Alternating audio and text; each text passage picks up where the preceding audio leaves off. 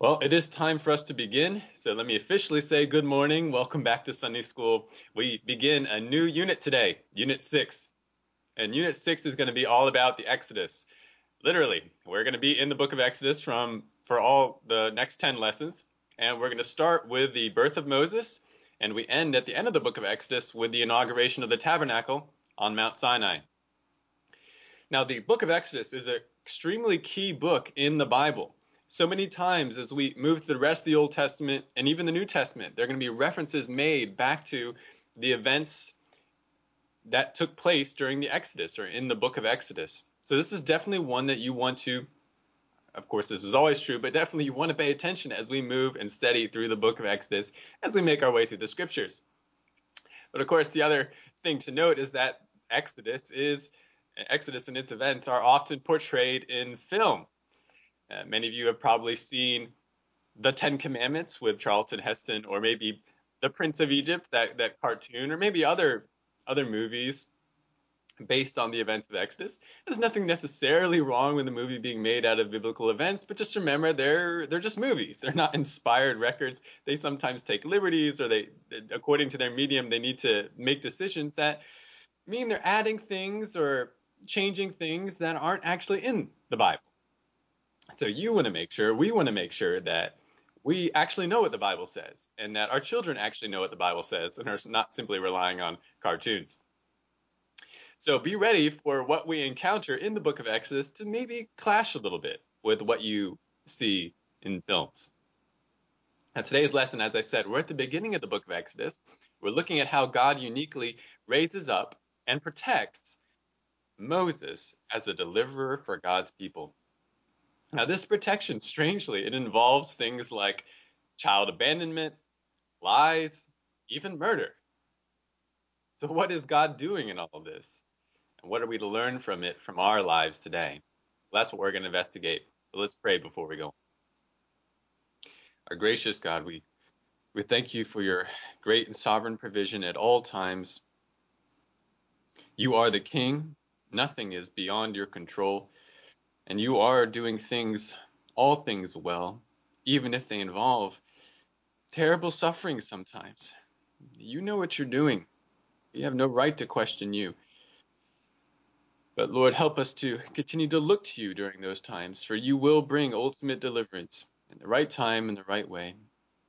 I pray God you help me to be able to explain your word now. In Jesus' name, amen. All right, please open your Bibles to Exodus chapter 1. I want to say a quick word about the timing of these events.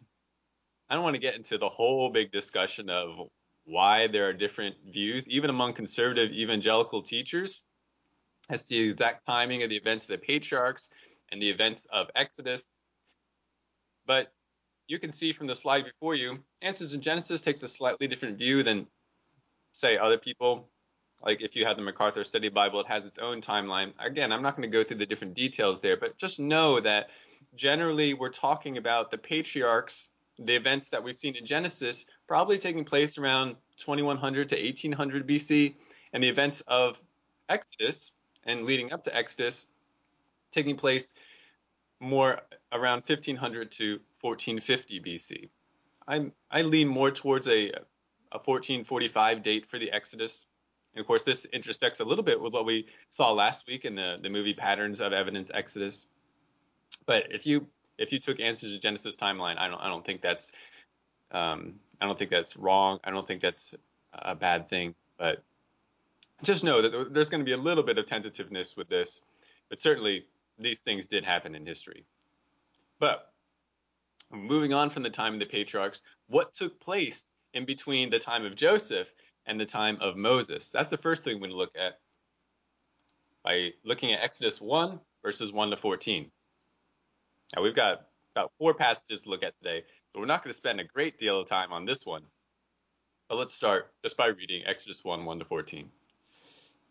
It says, Now these are the names of the sons of Israel who came to Egypt with Jacob. They came each one with his household Reuben, Simeon, Levi, Judah, Issachar, Zebulun, and Benjamin, Dan, Naphtali, Gad, and Asher. All the persons who came from the loins of Jacob were seventy in number, but Joseph was already in Egypt. Joseph died, and all his brothers, and all that generation. But the sons of Israel were fruitful and increased greatly and multiplied and became exceedingly mighty, so that the land was filled with them.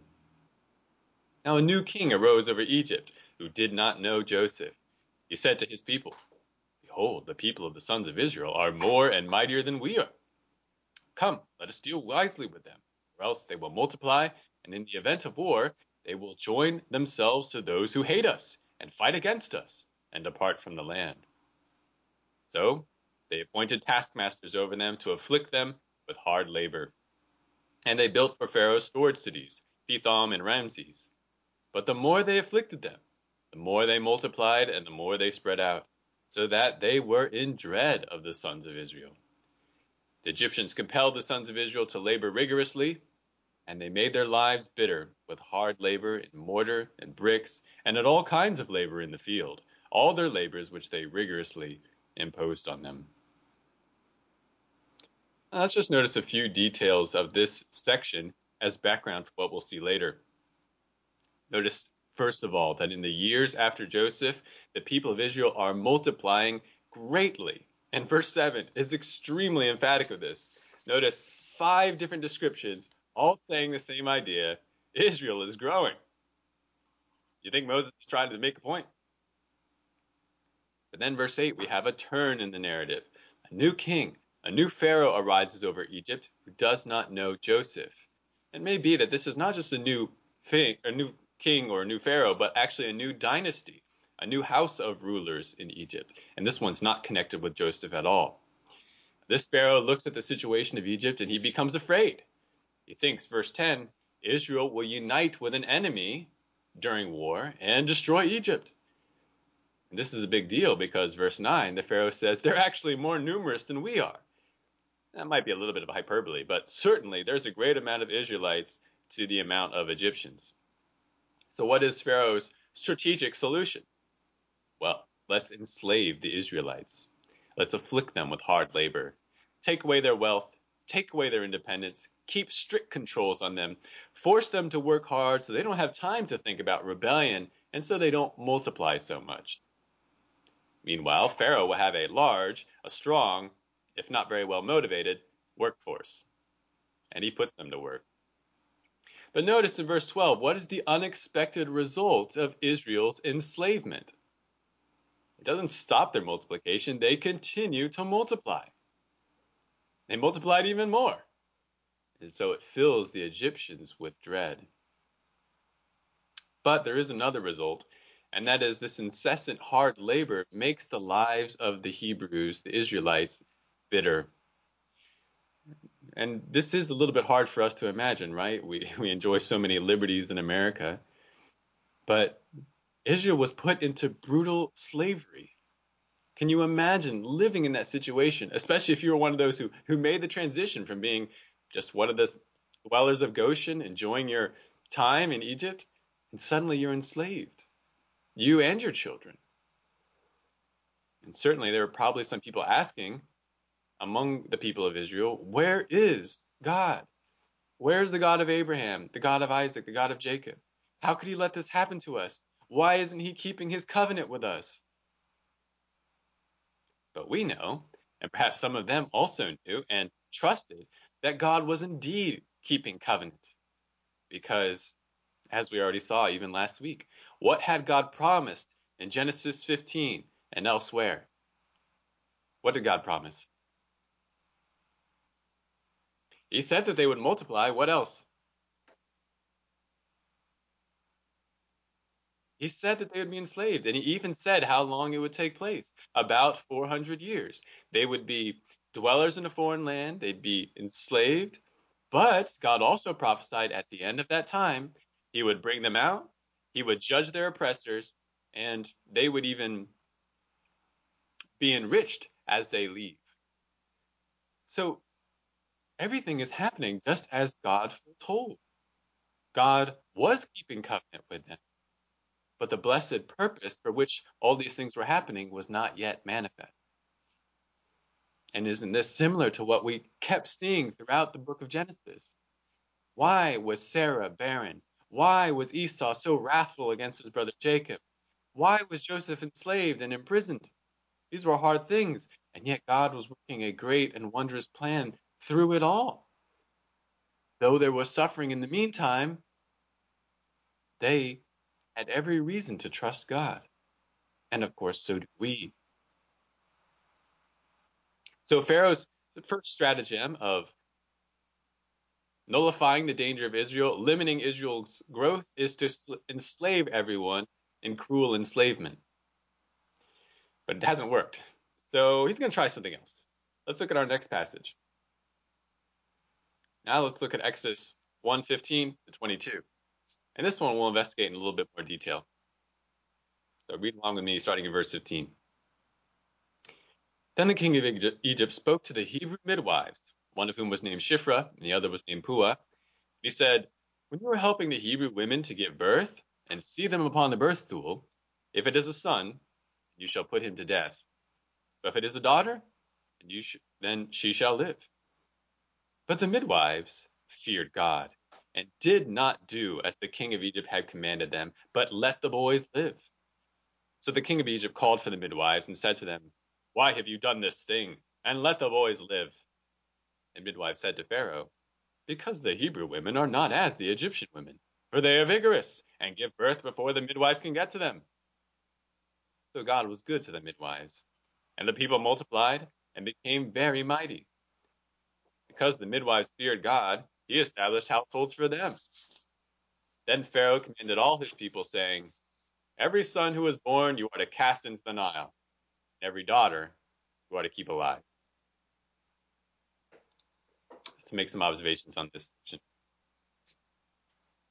Pharaoh's new approach is to act through two Hebrew midwives, Shiphrah and Puah.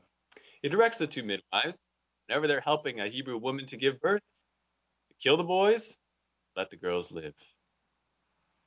But the midwives do not obey Pharaoh's command. Notice verse 17. It says, Because they feared God, they did not obey. They let the boys live. Pharaoh confronts them over this disobedience, and the women defend themselves by responding that the Hebrew women are simply more vigorous than the Egyptian women. They're always giving birth so fast that the midwife hasn't even got there.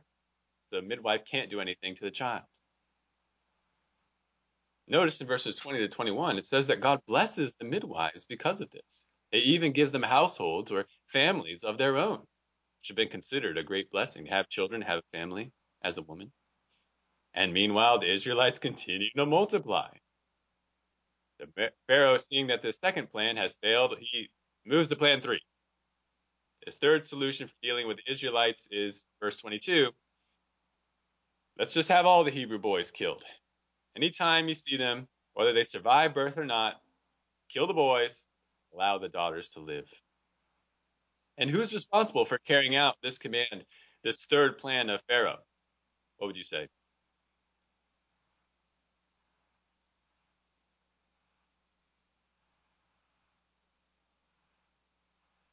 Notice it says, commanded all his people, saying. So he's brought all the Egyptians on board with this. Decree throughout the kingdom, Egyptians, if you see a Hebrew boy, grab him and throw him in the Nile. That's your obligation from Pharaoh. Kill the boys. Uh, let's ask some questions of interpretation based on this passage. First, why does Pharaoh want to kill just the Hebrew boys?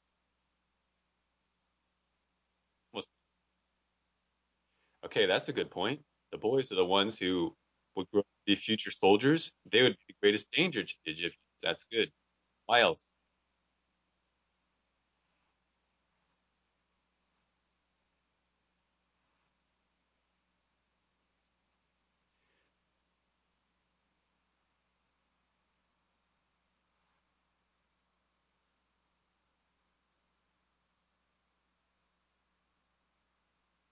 Right, very good. This is the other thing to keep in mind that Israelite culture descendants would be passed down through the male.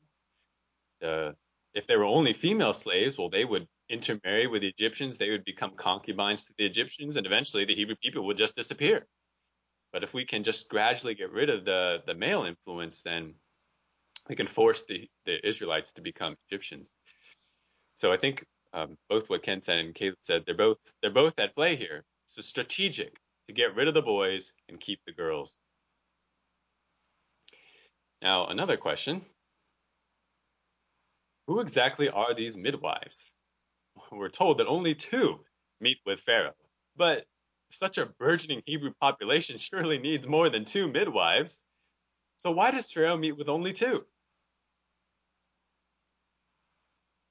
What are some possibilities?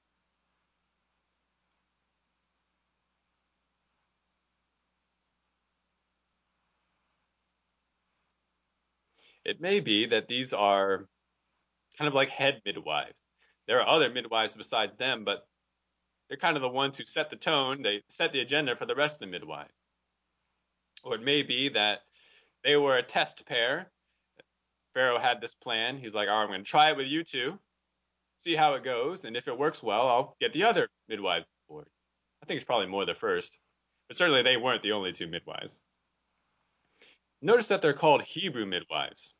Some have suggested that these women are not actually Hebrews, they're just the midwives of the Hebrews. They're actually Egyptians. This was the rabbinic tradition even for a long time. Because it would be odd for Pharaoh to expect ethnic Hebrew midwives to betray their own people and murder boy infants. Though Egyptian midwives, they might be loyal and trusting enough to do Pharaoh's will. Moreover, it appears that Pharaoh likely intended for these murders at birth to be secret. It could be passed off as accidents. Oh, you know, just a miscarriage and this would lessen the chance of provoking the Hebrews to rebellion. Native Egyptians are more likely to follow through on this and keep these murders a secret. However, uh, as a counterargument, some people argue that the Shiphrah and Puah names they are Semitic in origin; they're not Egyptian, and so these women are indeed ethnic Hebrews.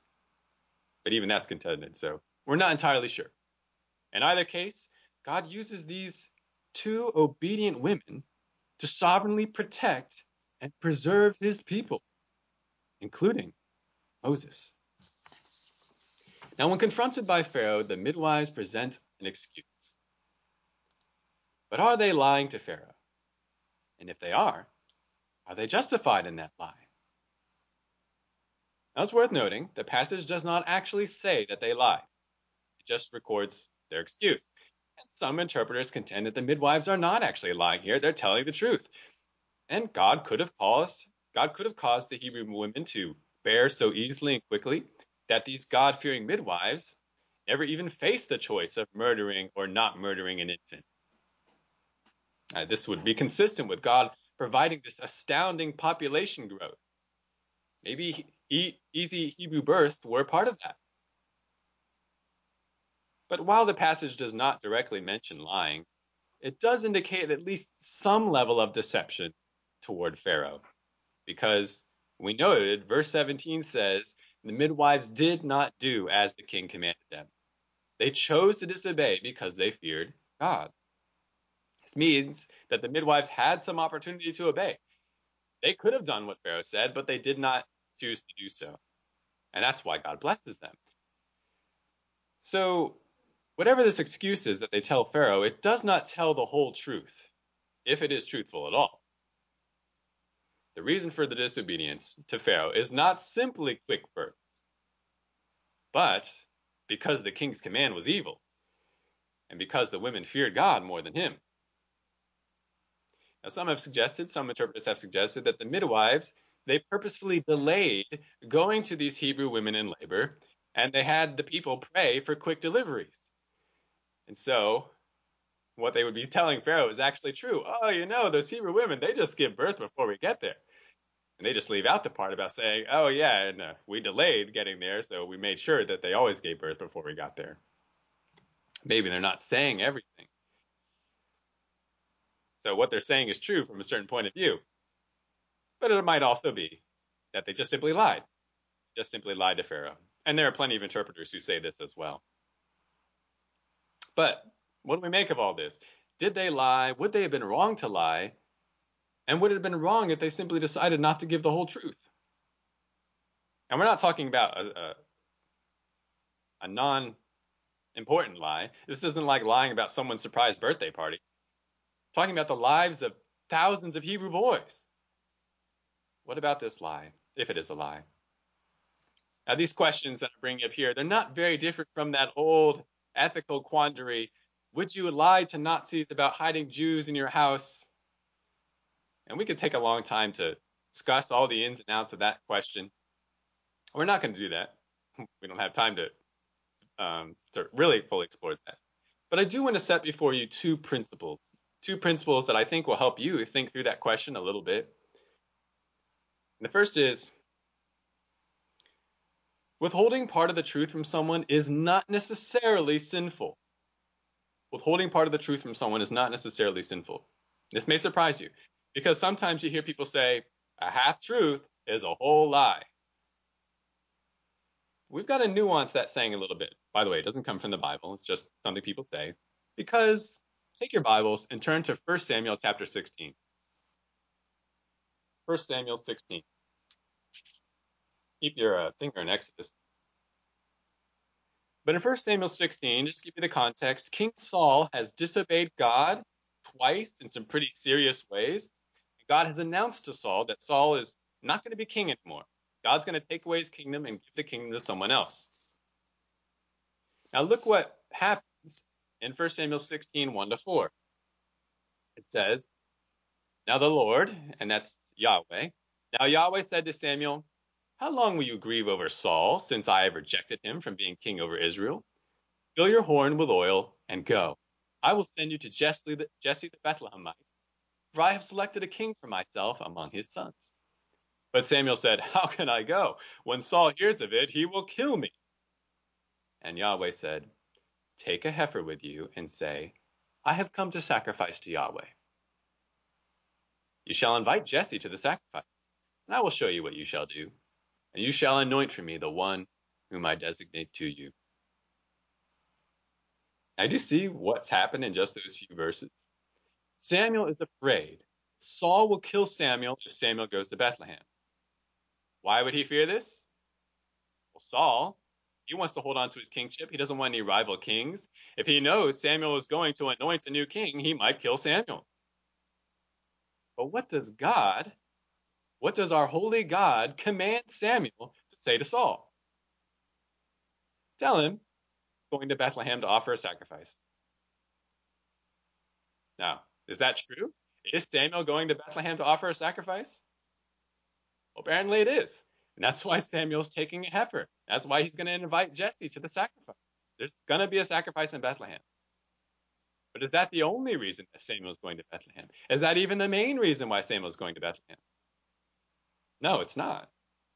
Samuel doesn't give the whole reason. And he's directed by God not to do so. Now, if we try to apply that maxim, uh, truth is a whole lie here, the problem.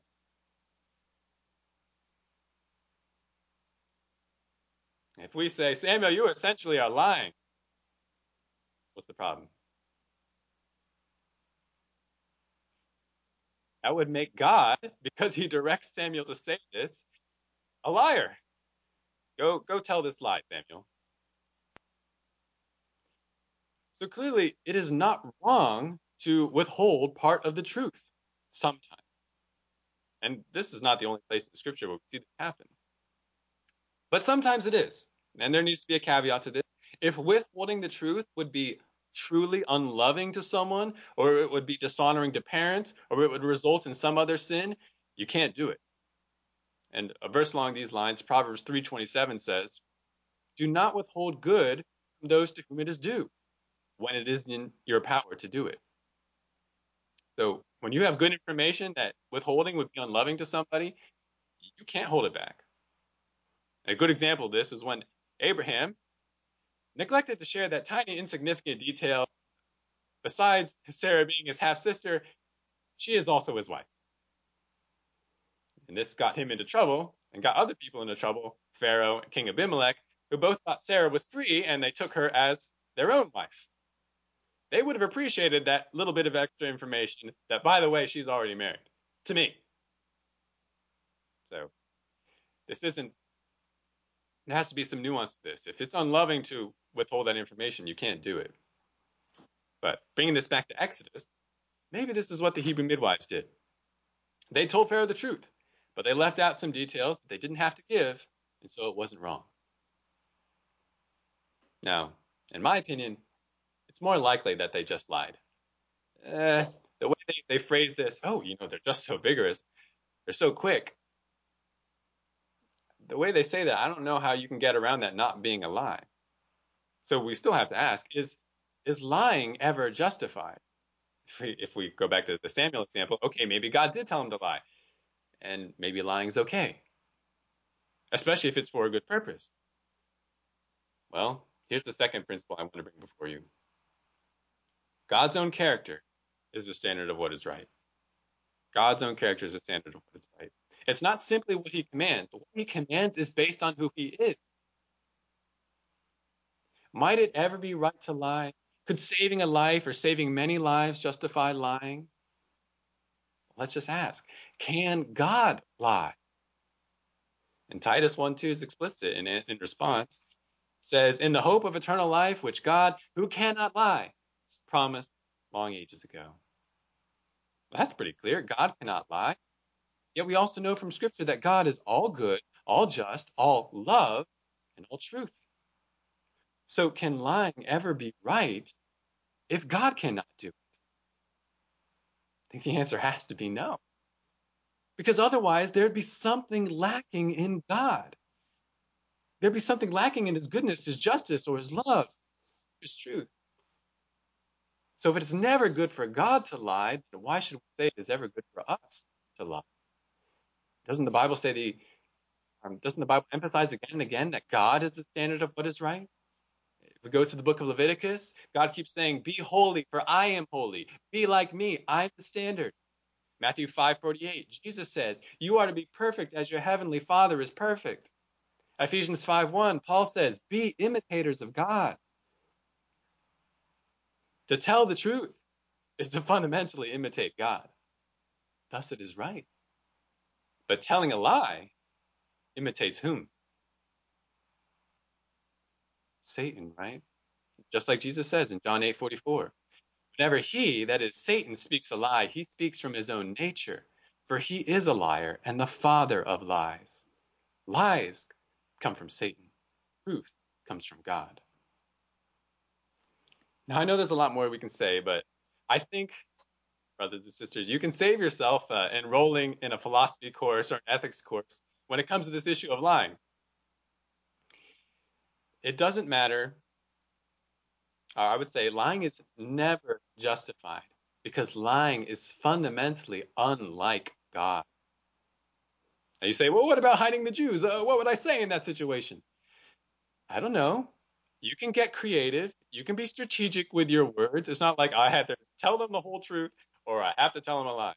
Think about how Jesus responded to tough questions in the New Testament. They'd be like, hey, do we got to pay taxes to Caesar or don't we?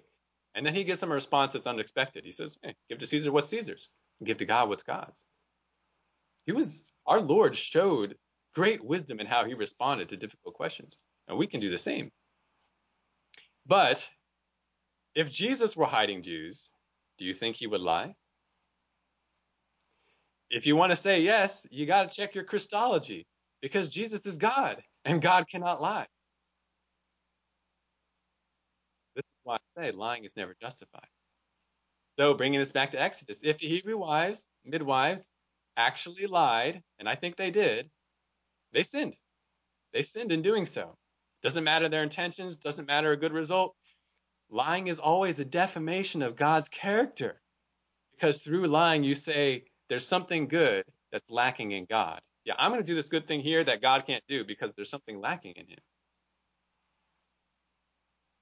The question naturally arises well, if what they did was wrong, then why does God approve them? Why does he bless them? In response, I would say it's like what God does with Rahab at Jericho later. She also lies, but she also is commended in the scriptures, even for her faith. The key is God does not commend the midwives for their lie, but for their faith, demonstrated in their fundamental action of disobeying Pharaoh and letting boys live. Same with Rahab. Her fundamental righteous action was welcoming the spies and sending them out another way. When the Bible commends her, it doesn't commend her for her lie, but it commends her for welcoming the spies. Lying wasn't the righteous part. God commended these ladies for the more fundamentally righteous action that they did in each situation. So I don't think we have to say, oh, because they were blessed, God must have approved their lie. No, doesn't follow. In fact, I think the scriptures are clear that lying is never justified because it's opposite of God's character. Now, of course, this is quite a bit of a rabbit trail. The point of this passage is not to teach us about the rightness of telling the truth and the wrongness of lying. What is the point of what we just read? What's Moses really emphasizing? What would you say?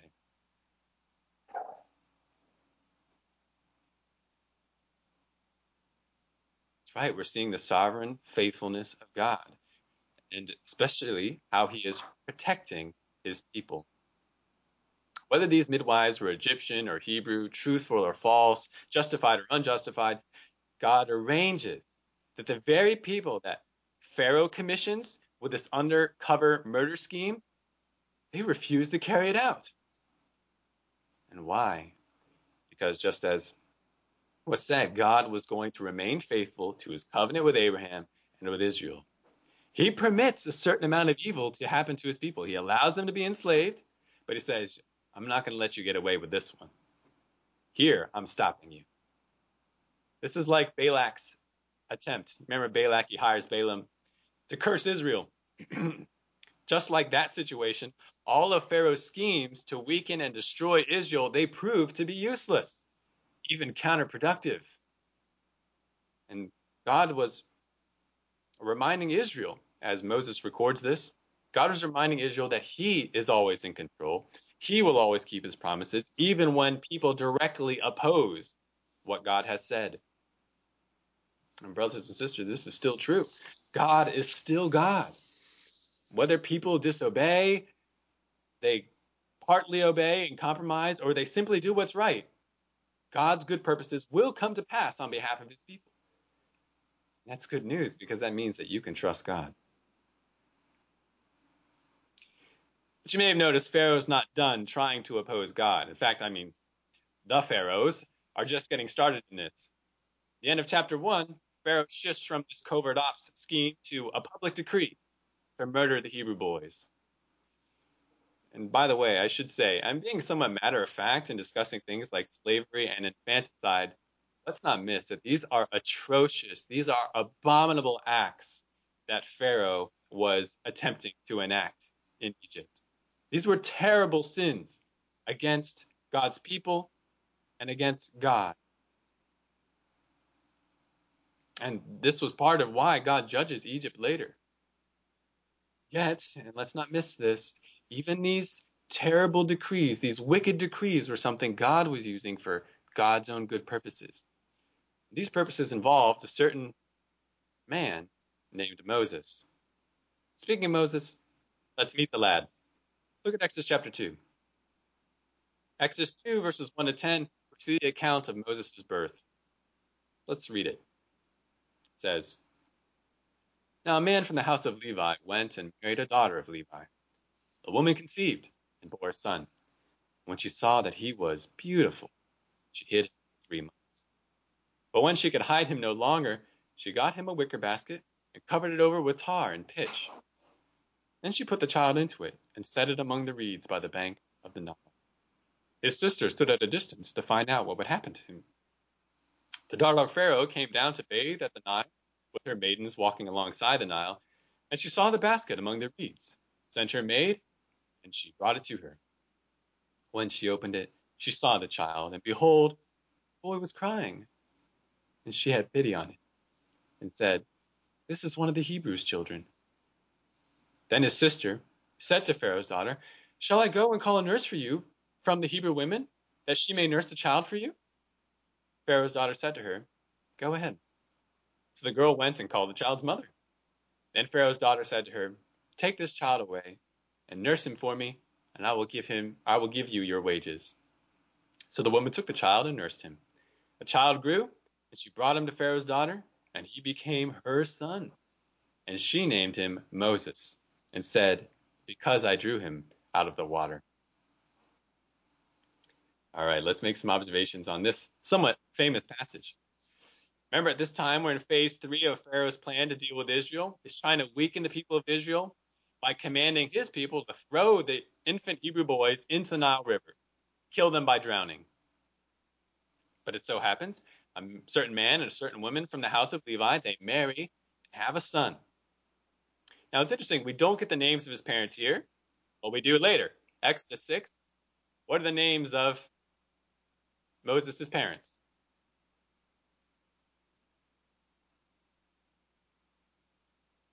If you don't know it already, you don't have to turn there. It's uh, Amram and Jochebed.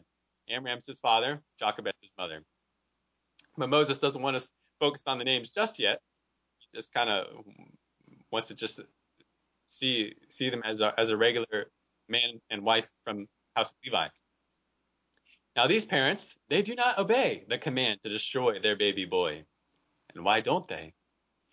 Interesting, it says because they saw that he was beautiful. That's it. That's an interesting response. Was Moses a particularly beautiful baby?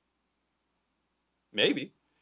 Or it may just be that this is the way any parent would feel toward his or her own child. As an image bearer of God and as their own image bearer, he's beautiful. Though it's not mentioned here, Hebrews 11:23 gives us a little bit of extra information. Writer of Hebrews says in Hebrews 11:23, by faith Moses, when he was born, was hidden for 3 months by his parents because they saw he was a beautiful child and they were not afraid of the king's edict. So they say, or the writer of Hebrews says, this was an act of faith. The parents were believing Yahweh in their decision not to kill or to abandon their son. So they hide baby Moses, or whatever he was called for those that beginning part of his life. They hide him for three months, but as the baby grows, they can no longer hide him. And so they decide to make an ark for him. That's the term actually behind the word basket in our passage. It's the word tebah in Hebrew. It's the same one used for Noah's ark. They make an ark, cover it with pitch, and they put Moses into the Nile. Then Moses' sister, who we later learn is named Miriam, she stands at a distance to see what would happen to her brother. And what obstacles does the text say that Moses encounters as he floats down the Nile? Well, none, as far as we know. There are no crocodiles, no raging rapids, though movies may depict something different. In fact, the basket is said to, in verse 3 to be set among the reeds. And that's probably meaning that this basket is not moving very much at all. I mean, this is a slow part of the river.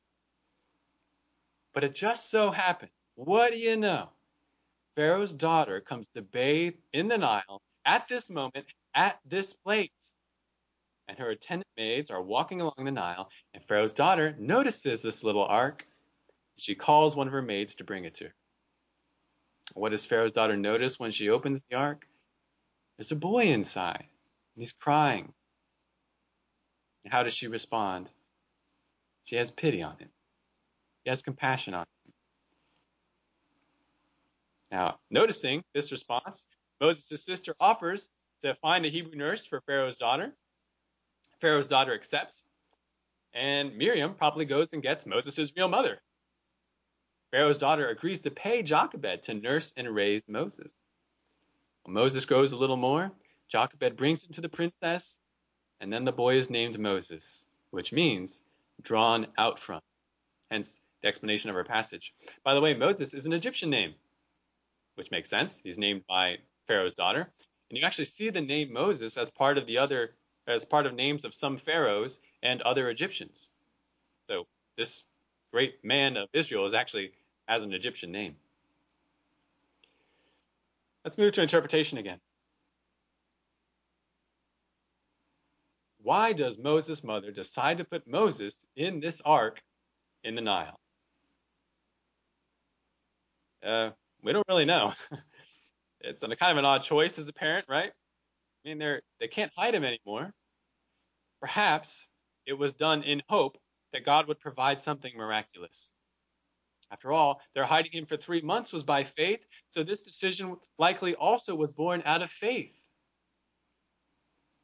Additionally, perhaps Moses' mother knew that Pharaoh's daughter was coming down to a certain section of the Nile to bathe. So Jochebed plants Moses intentionally in the princess's path in hope that Pharaoh's daughter will have pity on this Hebrew baby and let him live. Whatever the reason, God again uses this choice and uses Moses' parents' faith to not only let Moses survive, but to plant Moses in Pharaoh's own household.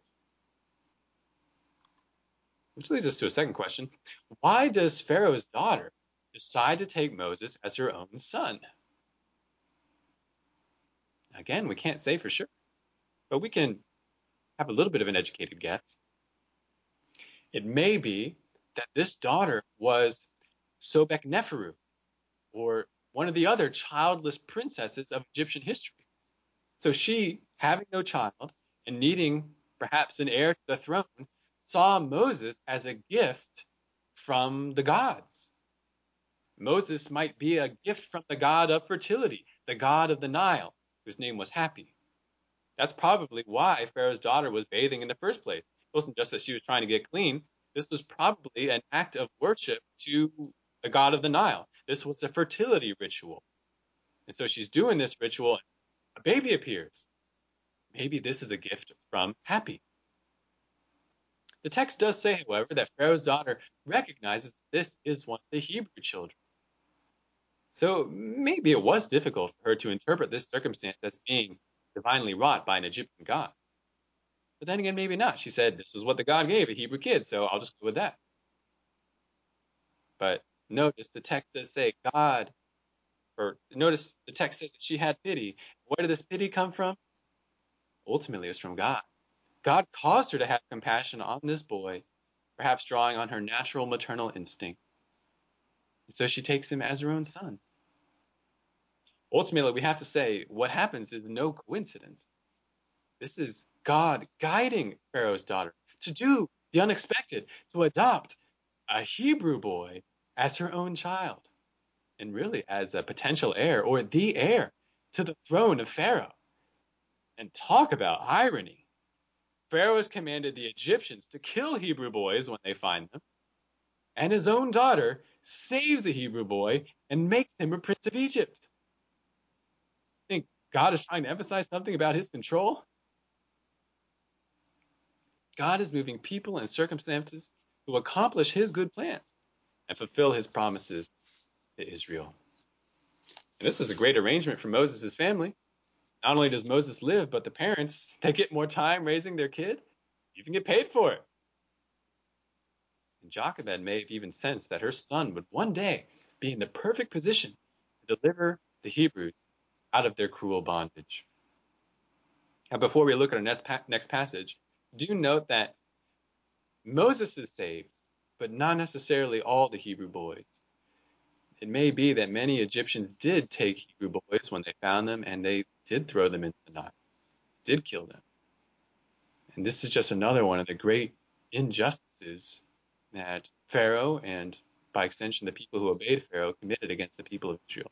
We don't know how widespread that was. We know that God is still protecting his people, but it's likely that some Hebrew boys were killed.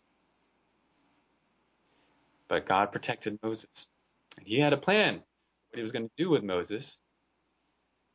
But first, things go a little bit differently than maybe what we or Jochebed would have expected.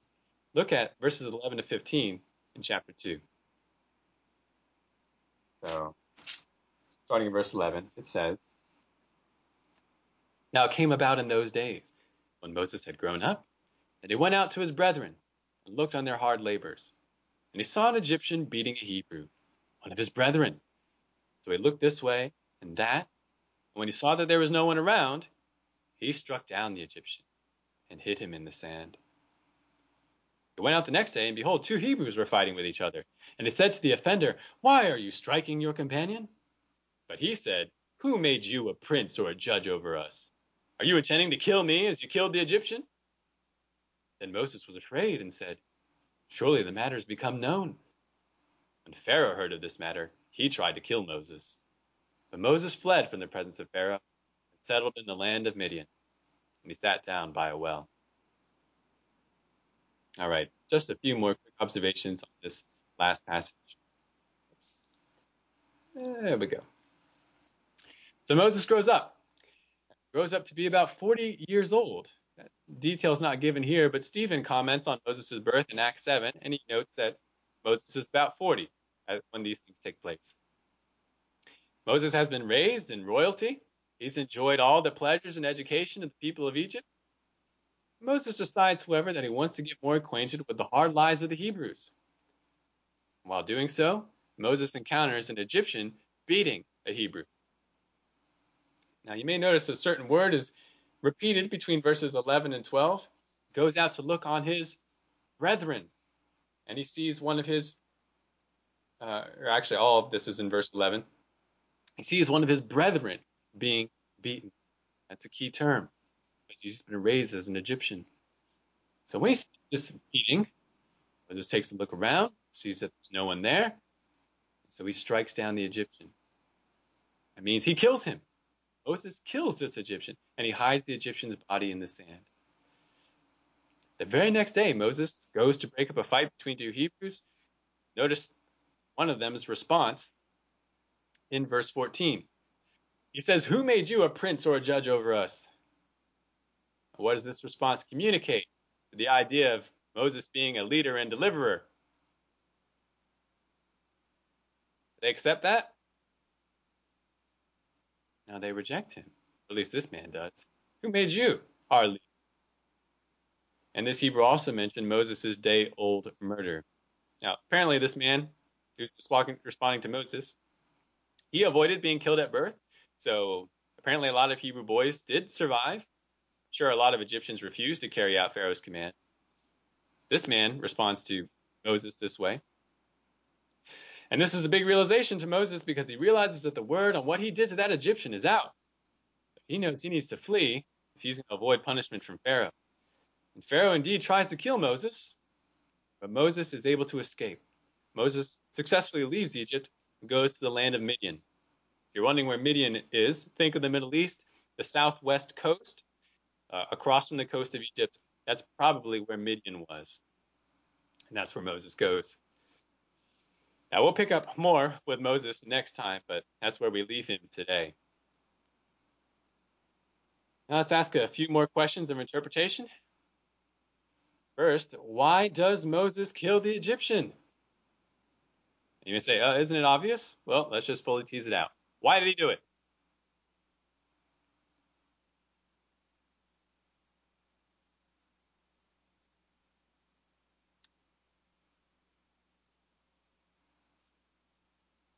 That's right. So he is, as you say, uh, Mark, taking matters into his own hands, trying to execute justice. It's not entirely clear whether he kills the Egyptian after the beating had finished or while it was taking place. It does say he saw no one around, so maybe the the Israelite who had been beaten was no longer there. So then this would be a matter of vengeance, or you could even say, or what Moses probably thought, justice. And he kills this Egyptian.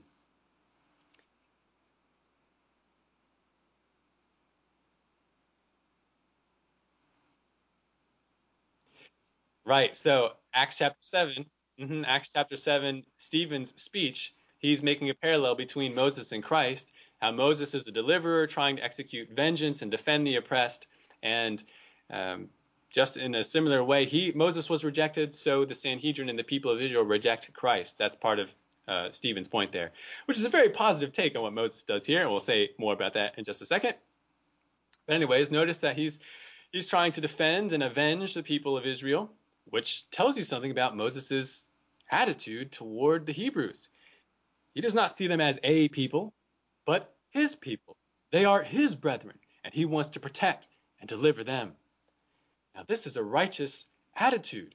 This is a this is a um, a fundamental turn that is very important in Moses, but it leads to what is essentially murder what the Egyptian was doing was wrong to beat, to oppress this Israelite. And Pharaoh was wrong for allowing this to happen, inaugurating this kind of system in Egypt. But this did not give Moses the right to murder this Egyptian. Surely, as a prince of Egypt, Moses could have done something in this situation besides kill.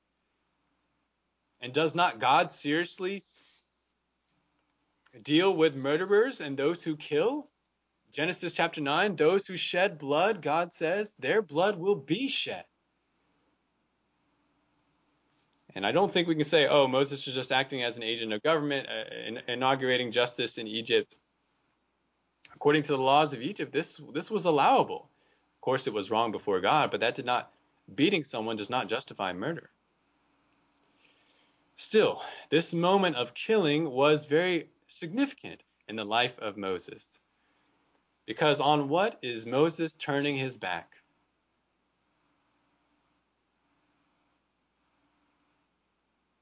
His, or go ahead, yeah.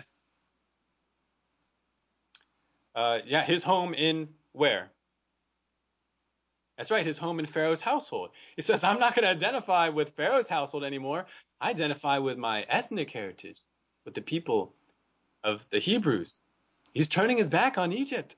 And this is why in Hebrews, Moses is remarked about in this way. Hebrews 11, verses 24 to 26, it says, By faith, Moses, when he had grown up, refused to be called the son of Pharaoh's daughter, choosing rather to endure ill treatment with the people of God than to enjoy the passing pleasures of sin. Considering the reproach of Christ greater riches than the treasures of Egypt, for he was looking to the reward. So, despite this murder, there's something very righteous and worthy to be imitated in Moses here. He's turning his back on that sinful life and culture that is in Egypt. And he's saying, I'm going with the people of God. Even if it means suffering, I'm going with God because I know that is the right place. And I know that there's an ultimate reward there with God. And I think that's part of why Stephen cites Moses positively when he refers to this killing. Now, again, I don't, I don't think Stephen is saying that Moses was justified necessarily, but there was something fundamentally right about what Moses was doing. Now, let's consider all the passages we've looked at today, those four different passages. What do you notice has been a theme, or what are some themes consistent between these different passages we've looked at? What's one of them? Yeah, go ahead. Or, or sorry, that's not a hand.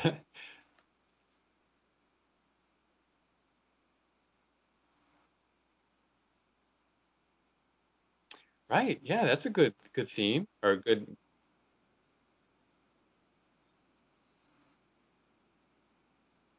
That's right. Uh, even among righteous, we have some people who are not necessarily doing everything they should have, and yet God was using it. And I think we can even extend that further. God was using the clearly unrighteous actions of Pharaoh and the people of Egypt and was using those as well. In fact, here's like another point. There's a there's a clear frustration of Pharaoh's purposes and evil's purposes. Like Pharaoh's like, all right, we're gonna do this, and it's gonna have this result. Nope, God's not gonna let that happen. All right, we're gonna do this and have this result. Nope, God checks you again. And this is gonna be a pattern throughout the book of Exodus. Pharaoh's gonna Pharaoh's gonna keep on getting frustrated. Not just this Pharaoh, but other Pharaohs. Gonna keep on being frustrated by Yahweh. And this is significant because remember, the people of Egypt, they saw Pharaoh as a God king. He's one of the gods of Egypt. But God's going to show again and again Pharaoh doesn't have power. I have power. Pharaoh tries to do things, I'm going to frustrate those because I'm the king. And we see that in each one of these passages. We see God is sovereign. We see God is keeping his promises. We see God is protecting his people, even while he allows evil to go to a certain extent.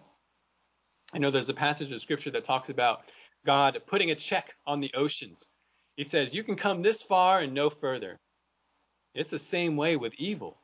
God says, All right, Egypt, Pharaoh, I'm going to let you do a certain amount of evil to my people, but there's a limit. This far and no further.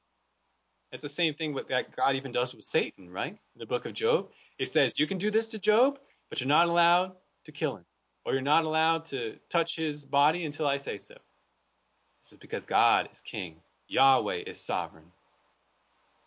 And I think this is one of the main points that we want to take away from today's class. Yahweh is the true king. And if you honor and obey King Yahweh, remember, Jesus is also Yahweh. He identifies himself as that in the New Testament. If you honor and obey King Yahweh, you may suffer.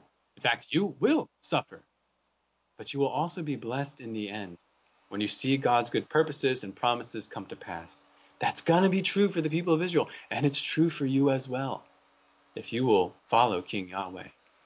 But if you oppose and repudiate King Yahweh, like Pharaoh attempts to do, you may get away with evil in the short term, or what appears to be you getting away with getting away with evil in the short term. You can be proud, you can be stubborn for a time, but God will not allow you to do any more than what He has determined will ultimately accomplish His good purpose. And in the end, God will call you to account. He will bring you to judgment. That's why you can't say, oh, well, if God's good purposes, then I'll just sin, do whatever I want, and God will make something good out of it. Well, God will make something good out of it, but He's going to call you to account. He's going to say, You did evil, and I'm going to punish you for it because God is a just God. So, how do you respond? Do you honor King Yahweh, or do you try to stay your own king? Well, as we're running out of our time here today, let me just suggest to you a few other applications, a few more ways of application. Hopefully, you're seeing a number of applications already based on what we've looked at, but here are just three more that I would like you to focus on. Number one, if you're suffering, I know that many of you are in different ways, or you will be. This is a cursed world where we counter suffering, people who oppose God, oppose us, or just the fallenness of the world. If you're suffering, wait on God. God brought the people of Israel into this time of suffering in Egypt, but he had a good purpose in it. And this is what we've been seeing, isn't it? God will yet do something good. He will provide for you during that time of suffering. Keep entrusting yourself to the Lord. Do not grow weary in doing what is right, as the New Testament says. God is the rewarder of those who seek him. Wait on the Lord. The righteous one will live by faith, Habakkuk says. Wait for God's deliverance. It will come, right time and in the right way. If you're pressured by man to sin, like the midwives were in this passage, obey God instead.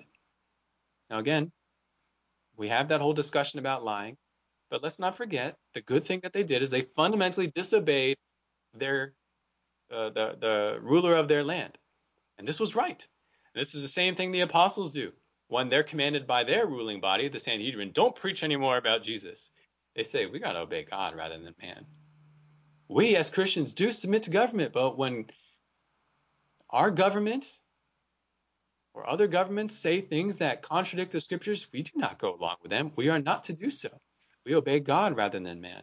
And that's probably going to become an increasing issue in our country. The kind of weird legislation that characterizes our age. I mean, every time I read the news, I'm just saying, is this really reality? You know, the things about homosexuality and transgenderism and other kinds of laws. It's wacky. And they're going to try to enforce this on Christians more and more. But if they're calling us to disobey God, we got to say no. We obey God rather than man. And we see that God rewarded the midwives for doing so, and he will ultimately reward us. It may bring suffering, but ultimately we will be rewarded because because our God is good.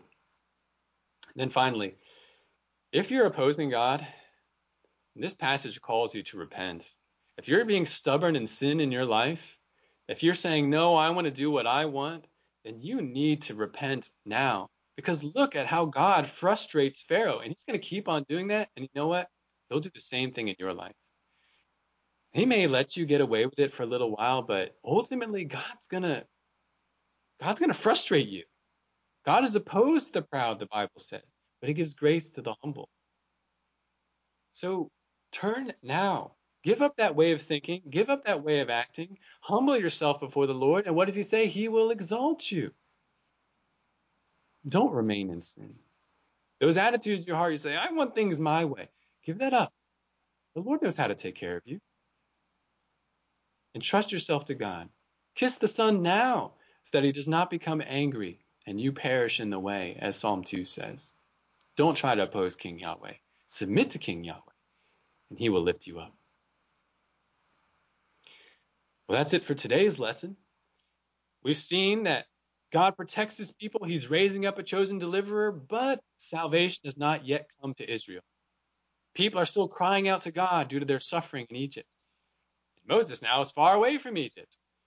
When's God's deliverance going to come? When is he going to show that prophecy to Abraham to be fulfilled? That people will be delivered out of Egypt. Well, it is coming. And next week, we'll see how God appears to Moses in the wilderness. And he commissions Moses to go back, confront Pharaoh, and lead Israel out from the land. I look forward to talking about that with you next time. Let's close in prayer. Lord, it is true what the scriptures say. You are the only Savior. You're in total control. No one will be saved out of any situation or saved from any kind of evil unless you ordain it. And you do ordain it for your people at the proper time. So, God, we can entrust ourselves to you. Lord, I pray for the people at Calvary, for your people who listen to this lesson today, that their minds would be transformed, that they'd, they'd be reset, changed in their thinking, so that they do not rely on sin or the wisdom of the world, but they rely on you. Say, I can trust my God. Even when things are hard, even when it looks like no deliverance is coming, I know my God is good and he is working this out. Evil may get its time in the sun, but you will ultimately, God, are a good and just God. You will not allow evil to get away with itself. We are not to take sinful vengeance, but God, you will bring vengeance at the proper time. So we can entrust ourselves to you. I pray that the people of Calvary would do that.